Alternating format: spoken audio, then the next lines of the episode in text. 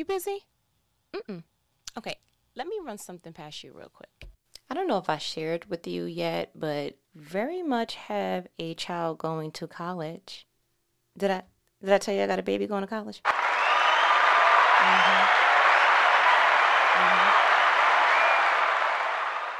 Mm-hmm. mm-hmm.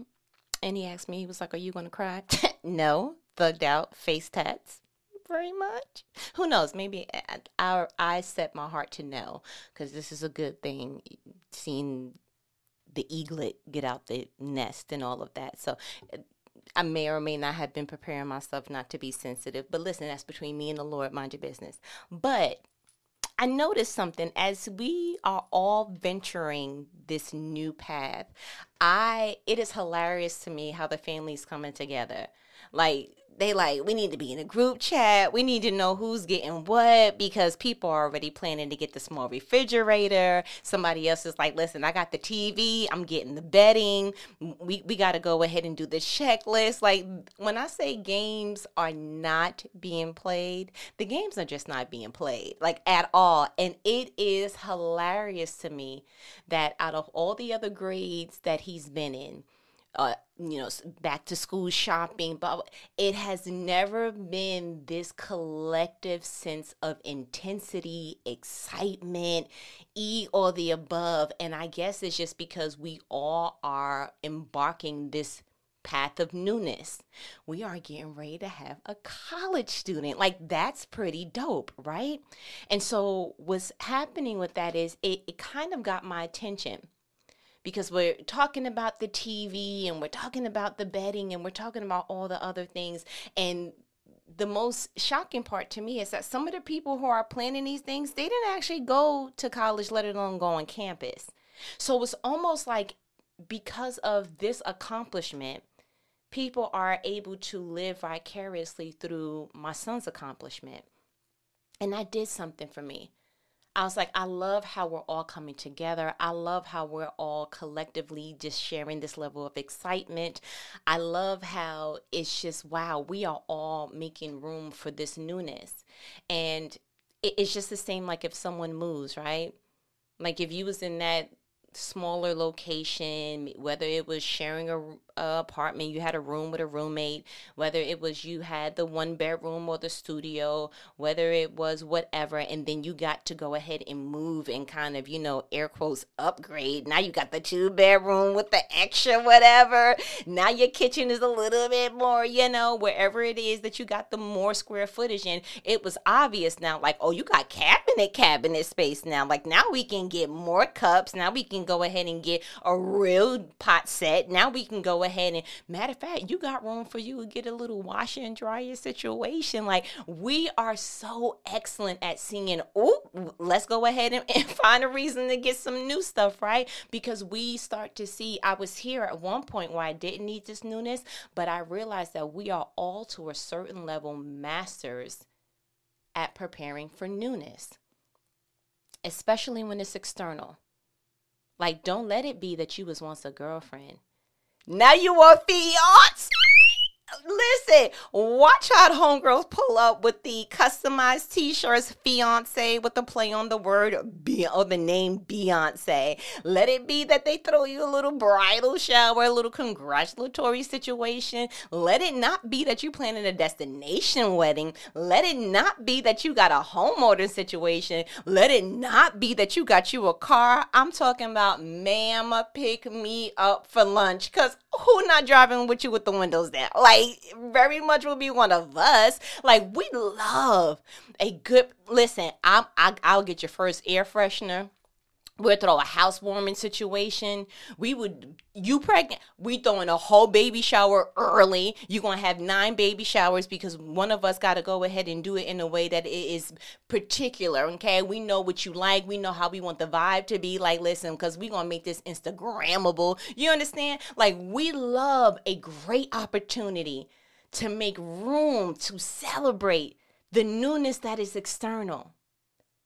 But I'm starting to notice that we don't do that internally for ourselves. Oh, we'll go on a tangent externally for other people. oh, how we would show such and such how proud we are, how much we, you know, whatever, support them, E or the above. But when it comes to you, do you make room for you? I had one of the most groundbreaking statements said while I was having a conversation with my husband, and I said, I have to give that more thought. You know how you say something, and then it's kind of like you feel the DJ scratch, like, oh, hold on, because that was good. you may want to go ahead and hover over that once more. I said to him, the growth that is happening within me is essentially happening because you created this greenhouse customized just for me that allowed me to grow and flourish, and you just let me be. And because you let me be, I have become who I currently am and who I will be in the future. And I was like, oh, that is amazing. And then I followed that up with, and I have to learn to make room for me. And I was like, mm. Because sometimes I can feel a little tech message from my soul saying, hey, you're stifling me. Yeah, you're, you're kind of stunning my growth. And I don't think that you're doing that intentionally. But when you do things where you excuse other people and how they carry out themselves in your life, when you excuse all these external things and i'm trying to give you these internal cues that uh, that doesn't sit well with us and you excuse it or you give it another day or another month or another whatever uh, what you actually are doing is you have this beautiful greenhouse but you've only decided to use this much square footage because you have not allowed room for yourself to grow and to just be. So when you push through something that is not particularly aligned to how God wired you, then you are not in alignment to what God has for you, is what I strongly believe. So, for instance, my first year of college, and I told you this before, but it's worth repeating. I immediately, as a freshman, went ahead and signed up for every night class that I could because I knew for all the years that I started school, including daycare, that I was not an early riser, nor did I want to rise early, nor did I want to rise up. I was never an Atlanta Falcon. No shade. So, the moment that I got to make my own schedule was my freshman year of college, and I immediately said, What are your night options? They were like, "Oh, we have 5:55 to 8:30. Sign me up." And I went back home and was so excited and E the above. And the first thing my mother said to me was, Nobody goes to school at night. That was dumb. And I was like, Well, if I'm going to have to work while I'm also going to school, I don't want, and I had peers that were like, oh, I'll go to school in the daytime and I work at night. Not my judge not my judge. I learn if I have to learn something new, you're gonna have to give it to me when I can eat lunch and after. Uh, I just know that about myself. I'm the person that wanted to do homework at night. I had all these great ideas at night, so I knew enough about myself at that point in my life that night was uh, the time frame that kind of did it for me in the learning realm. So the compromise or the uh, uh the law that was given out to me was, yeah, so your first year, I'll let you go ahead and do night school, but if your grades look anything like it should not be, uh, you're going to back to signing up for daytime classes immediately for the next semester. When I tell you I hit that track like Usain Bolt, you have no idea. I was on the dean's list. I got a 3.5. Listen, I will hand clap a praise for myself, but I got a 3.5 1.5 was not playing because I had to make room for myself. I knew if we paying for classes, I'm going to need to go where I am most utilized. Yeah, y'all had me going to school for years in the daytime and I struggled, okay? Struggled beyond belief because I was forced to do something outside of my internal wiring. I was always late. You cannot give me math first thing in the morning. Excuse me, I didn't even eat because I don't have an appetite in the morning. Like all of these things, you know, kind of factored in. And it's like, how much more algebra do I need to fail before somebody realizes, hey, maybe not give that to her before noon?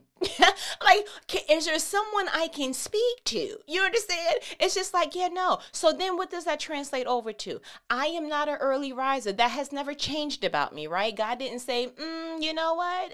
This was your blood type at that time. Let me go ahead and give you a new blood type. Your blood type is your blood type, and you're going to have to learn how to live life according to that, where you can play to your strengths and be successful. So when I went ahead and started having jobs, I noticed that the jobs that I was really great at were jobs that were not traditionally nine to five.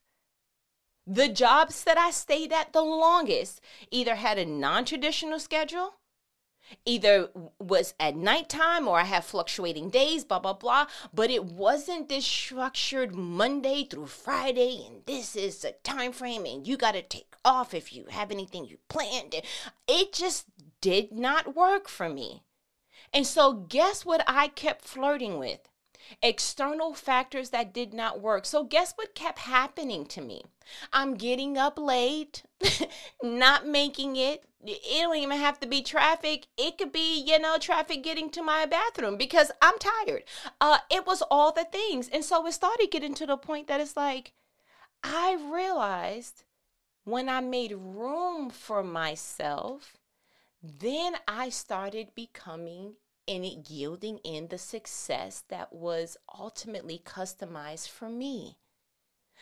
I have certain desires. You have certain desires.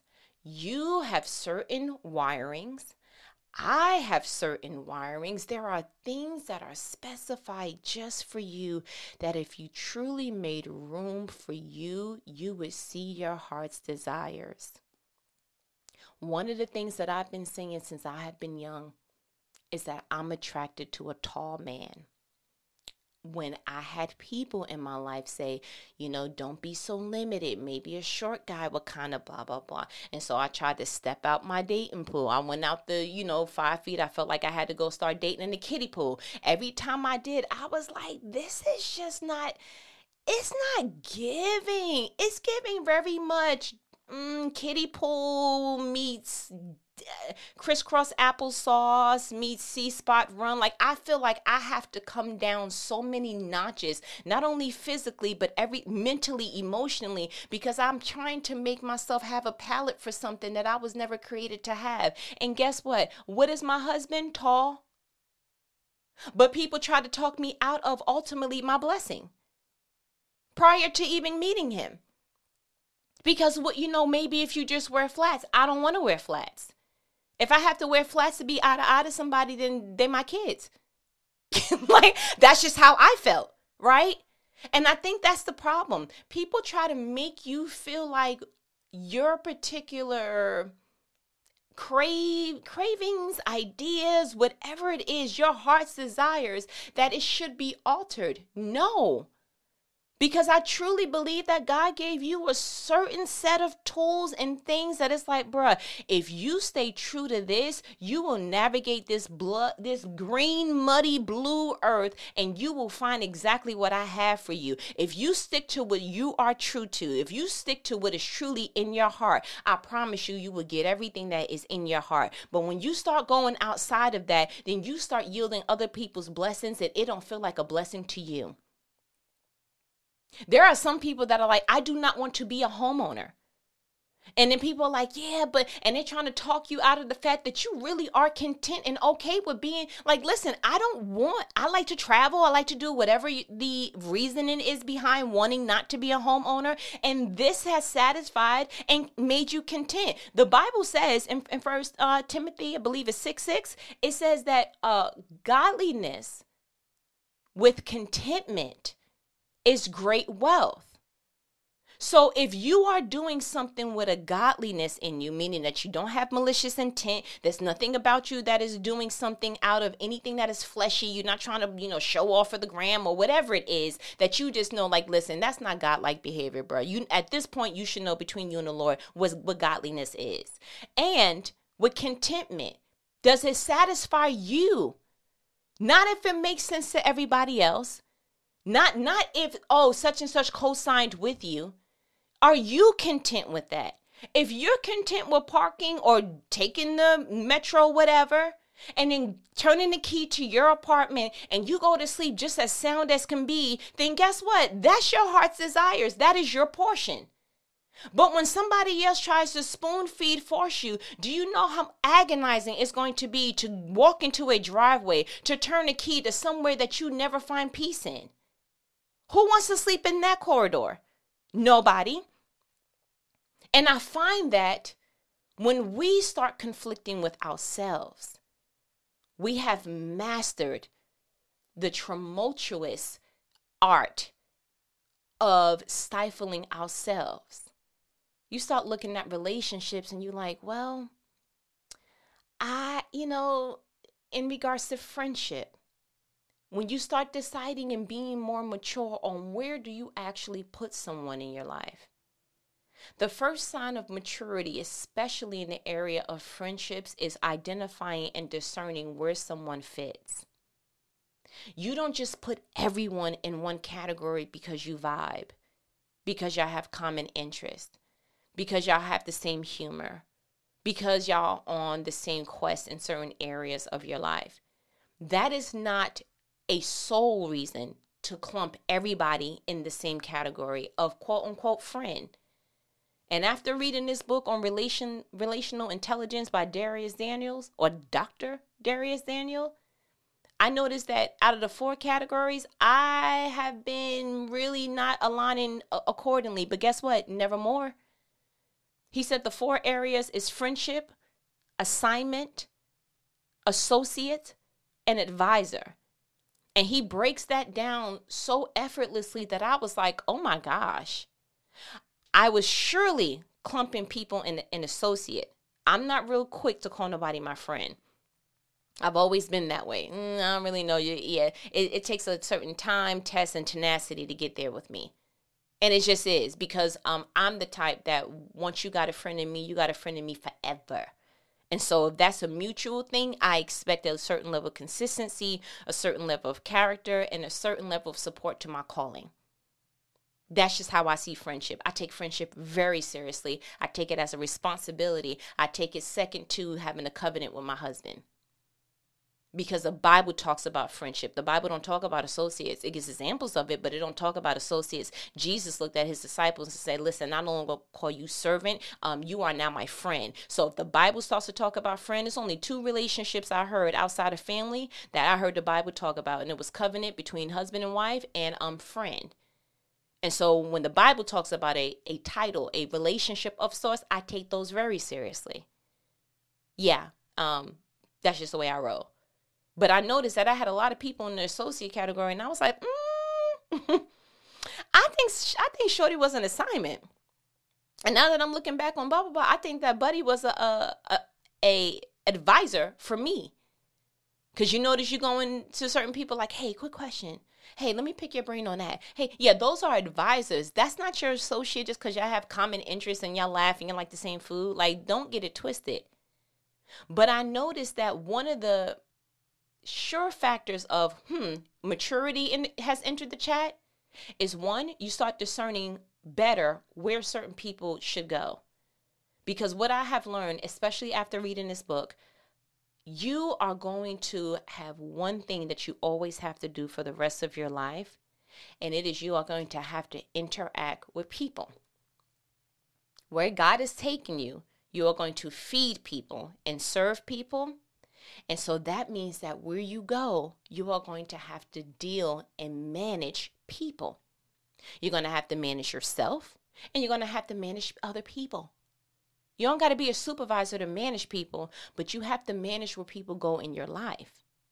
And one of the things that I realized about that is I don't think that we have a true like if you didn't read this book, if you were like, mm, never heard of relational intelligence, how would you know where someone goes in your life? And something came to my heart. I said, the Bible talks about false prophets, right? And it said that you will know a tree by its fruit and that a good tree cannot produce bad fruit, and that a bad tree cannot produce good fruit. And that's how you'll be able to tell if someone is true and true by their actions. But I said I wanted to add a 2.0 to that. I want you to start identifying how someone makes you feel when they enter your life. Like, what is the fruit that is produced in you when such and such comes around? Are you angry when such and such text or call you, or you have a, a memory of such and such? Do you get frustrated easily when such and such is talking to you? Is something about their presence, something about the way they say stuff, something you just like, huh, I don't know. Have you identified that there's a unique little, eh, you know, little gnat fruit fly, if you will, when it comes to that particular situation? My question to you is if you're saying yes to any of that, what have you done with that information? Do you notice that there is you handle or you act different around such and such. Like automatically, you either feel inferior, such and such kind of makes you feel a little bit mm, like undeserving. Or maybe it's the other side where you like instantly when this person come around, I feel like I'm the teacher immediately and I don't got no time to be speaking to my students all the time. Like, do you feel that? Like I need you to pay attention to the fruit that is being produced when certain people are added to your garden of life. Because sometimes we're misplacing people because they're good fruit, but they produce bad outcomes within you. So that takes me back to my question Are you making room for you? Have you identified that you don't have to make an excuse all the time when it comes to why you're getting ready to adjust how you relate to certain people? Have you made room for you where you can actually say, This may be a good job, but this job may not be good for me? I don't like this particular part of the job description. I don't like the commute. I had a friend that I'm literally, I've spoken to her about what we would and would not do for certain jobs. And she said that she would commute up to two hours one way if the salary was worth it. That is a good job to her. For me, that will be torture.com backslash me.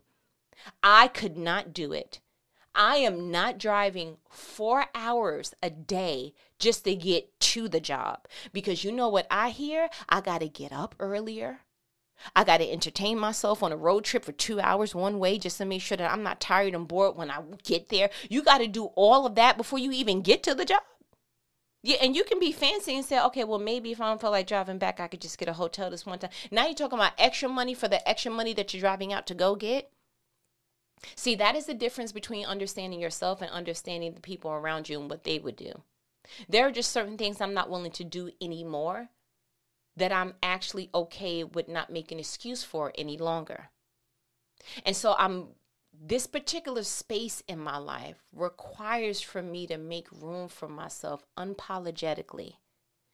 To unapologetically and in some circumstances without explanation I don't want to have to explain to someone why I'm doing something. Just know that I'm doing it for me. And if it doesn't involve you or doesn't require me requesting something of you, then it really doesn't have anything to do with you. And that doesn't make me a bad person. It doesn't make anyone who decides to do that in their own lives a bad person. It just means that you're doing what is best for you. And if I care anything about anyone, if what's best for you doesn't require for me to do anything for you, then like praise God for what he's doing in you. And that's how we should look at stuff. And I guess I just felt like being a good person was, you know, letting people know, keeping everybody in the midst and kind of, you know, hey, just want I don't want you to take my my absence. No, like at this point, uh and I keep I was saying it on my social media for some point and then I just stopped cuz I didn't really want to keep having to give a disclaimer from my presence or lack thereof, but I said um my absence is not personal, it's purposeful. And if if you got to be in my face all the time, if you have to know what's going on with me all the time, if there just has to be a level of connection for you to feel connected to me, I get if you don't want to any longer call me friend, associate, whatever the case may be, but there's just certain losses externally that I'm willing to go ahead and partake in or accept just to make sure that I'm true and making room for me. And when I read this part of Matthew 9, it just brought it entirely back home. You know, I read in the NLT version, right? Jesus was essentially talking about fasting in this chapter, but it still did something different and reigned true to me, even still. So, Matthew 9, I want to read at verse 16. He said, Besides, who would patch old clothing with new cloth? For the new patch would shrink and rip away from the old cloth, leaving an even bigger tear than before. 17. And no one puts new wine into old wineskins. For the old skins would burst from the pressure, spilling the wine and ruining the skins. New wine is stored in new wine skins so that both are preserved. I'm going to read that last one again. Matthew 9 17. And no one puts new wine into old wine skins, for the old skins would burst from the pressure, spilling the wine and ruining the skins. New wine is stored in new wine skins so that both are preserved. When you make room for you, when you see that things are happening new within you, when you see that God's giving you a new palette, when you see that, yo, you know what, I used to be able to do that, but now I can't do that. My question to you is what are you doing to make sure that you're preserving what God is doing? Because it's not a matter of just preserving what's happening new within you, right? That will be the new wine.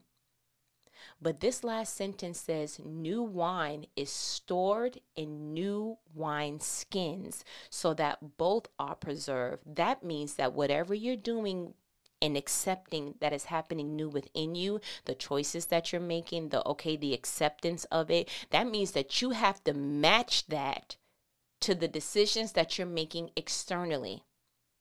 Once you recognize that something new is happening within you, and that's internal. You need to accompany that with making decisions that match that externally. Because it is your due diligence and job to make sure that you are preserving both New wine is stored in new wine skins so that both are preserved. You thinking, oh, okay, I can be new and still talk to my old friends and old circle group. Um, new wine is stored in new wine skin. New is stored in new. Newness is also in the circle of uh, newness. So new things in you can't be in old relationships sometimes. Newness in you can't always stay at the same job sometimes. What is the key element or litmus test to saying, okay, so when I develop something new and God is trying to do something new within me and God is taking me on a new quest and a new path, how do I know when it's time to change that external environment and make it a different decision? Because of the next statement says, so that both are preserved. When you are seeing that something new is occurring in you, uh, when you go back into an old situation, the question, the litmus test is, is this external environment preserving the newness that is now in in me.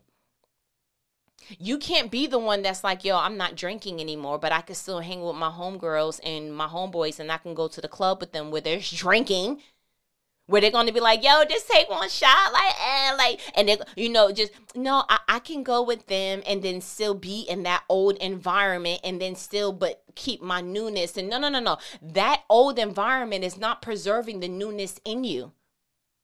God is telling you to go ahead and carry yourself differently and treat your body like the temple and not go ahead and do certain things, not go ahead and talk to old boy no more. Don't let old girl come over, like that kind of situation. And you like, no, I can keep myself on a level of purity and then still invite old boy over for the Netflix, but just no chill. Really? You think that that external decision is going to preserve the newness that God is trying to do in you?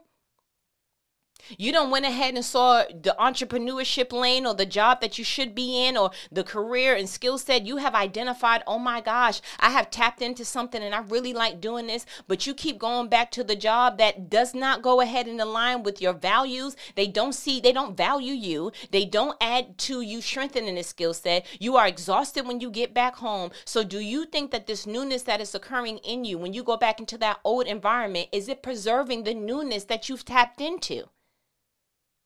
When you go ahead and see, yo, I want to start handling my health different. I want to start handling my finances different. Do you think that you can still go out with that group of people and still go eat and still go? I'm talking about every other day, and then we go into brunch, we go into lunch, we go into lunch. you just you just go into everything.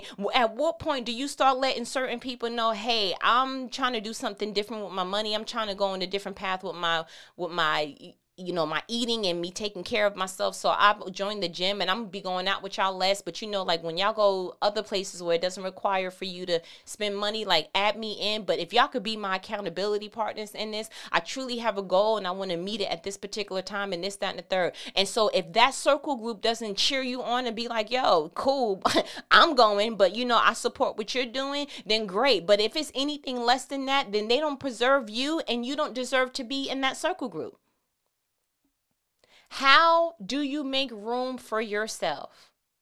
By making sure that what is happening within you internally, that the external is also preserving that. I'm going to read Matthew 9 17 from the NLT version once more again. 17 and no one puts new wine into old wine skins, for the old skins would burst from the pressure, spilling the wine and ruining the skins. New wine is stored in new wine skins so that both are preserved. You know why you ultimately sometimes have to change environments because the person that you are becoming is too large to stay the person in environments where you were. This said the old wines would burst from the pressure. Do you know how much pressure it takes to be the one changed person in your circle group? Do you know how much pressure it takes to be the one innovative, critical thinker at your job right now? Do you know how much pressure it takes to be the one that wants to do something different for your bloodline and you, the generation that's just like, Ain't nobody paying attention to you. You the young buck. like we've been doing it this way for so long. Have a nice day. Do you know how much pressure it is to remain in old wine skin with this new wine dwelling in you? The capsule of the prior you couldn't even start to manage the vastness of the new you. Sometimes when you're reading certain stuff like this, you have to be like, yo, like the average person would just read this as, oh, okay, wine, new skin. But sometimes you have to stop and actually pray before you even read so that it can mean to you what it's supposed to mean to you in that specified season. I really truly feel like God is trying to do a new thing. But a new thing requires not only new thinking, but new decisions that is going to preserve that new thing in you. My challenge to you I need you to look at where you are and where you feel prompted from the Holy Spirit that God is trying to take you and be bold enough to challenge yourself to make room for the new you. Go ahead and start making external decisions that will preserve the newness that is happening within you internally.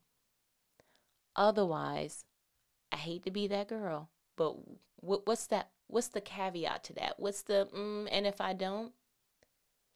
Then ultimately, what the Bible says is for the old skins would burst from the pressure, spilling the wine and ruining the skins the person that you're trying to maintain and sustain, you're ultimately going to waste the newness that's happening within you. Why? Because the decisions you're making is not vast enough to capitalize on that. And when there's no room for you, it just goes to waste anyway. You ever saw someone who was brilliant, creative, or really, really good in, in a particular area, and you looked at them and you were like, well, why didn't you ever do something with this? That is your example of someone who is talented and had new things in them, new, separate from their friends, separate from their family group, separate from E or the above, and just decided to just stay in old wineskin. So, what happened to that creativity? What happened to that awesomeness? Nothing. It spilled away. For the old wine skins would burst from pressure, spilling the wine and ruining the skins, spilling the newness and ruining the person you keep trying to be, spilling the newness and ruining what God was trying to do new. The only way to preserve and make room for the new you is to make sure that new wine is stored in new wine skins so that both are preserved. Maybe what's currently happening in your life right now is not working because you're not making decisions that preserve both. Maybe, perhaps. But that's your challenge. All right, listen. Um, I feel like you got what you needed. Mm-hmm. You know what these conversations are, right? Uh, you should. Uh, they are life provoking conversations, conversations that not the average person's gonna have with you, but who? Your favorite homegirl. Listen, have you been on created2multiply.com? Okay, I'm gonna need you to, because if I'm your favorite homegirl, then that's what you should be doing, right?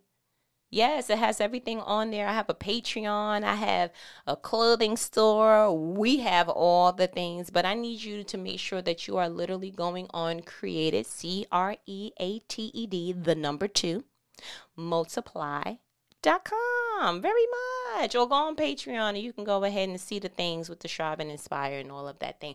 But um, at this point, uh, I'm doing a new thing. You understand? God has done some new things in me. I'm making new moves. I, I am practicing what I have been preaching because I am the elite grandbaby. Do you understand? All right, but listen, I'm going to go ahead and let you let me go. Okay? We talk later? Yup, because you got a site to go to. Sure do. Mm-hmm. we'll talk later. All right, later.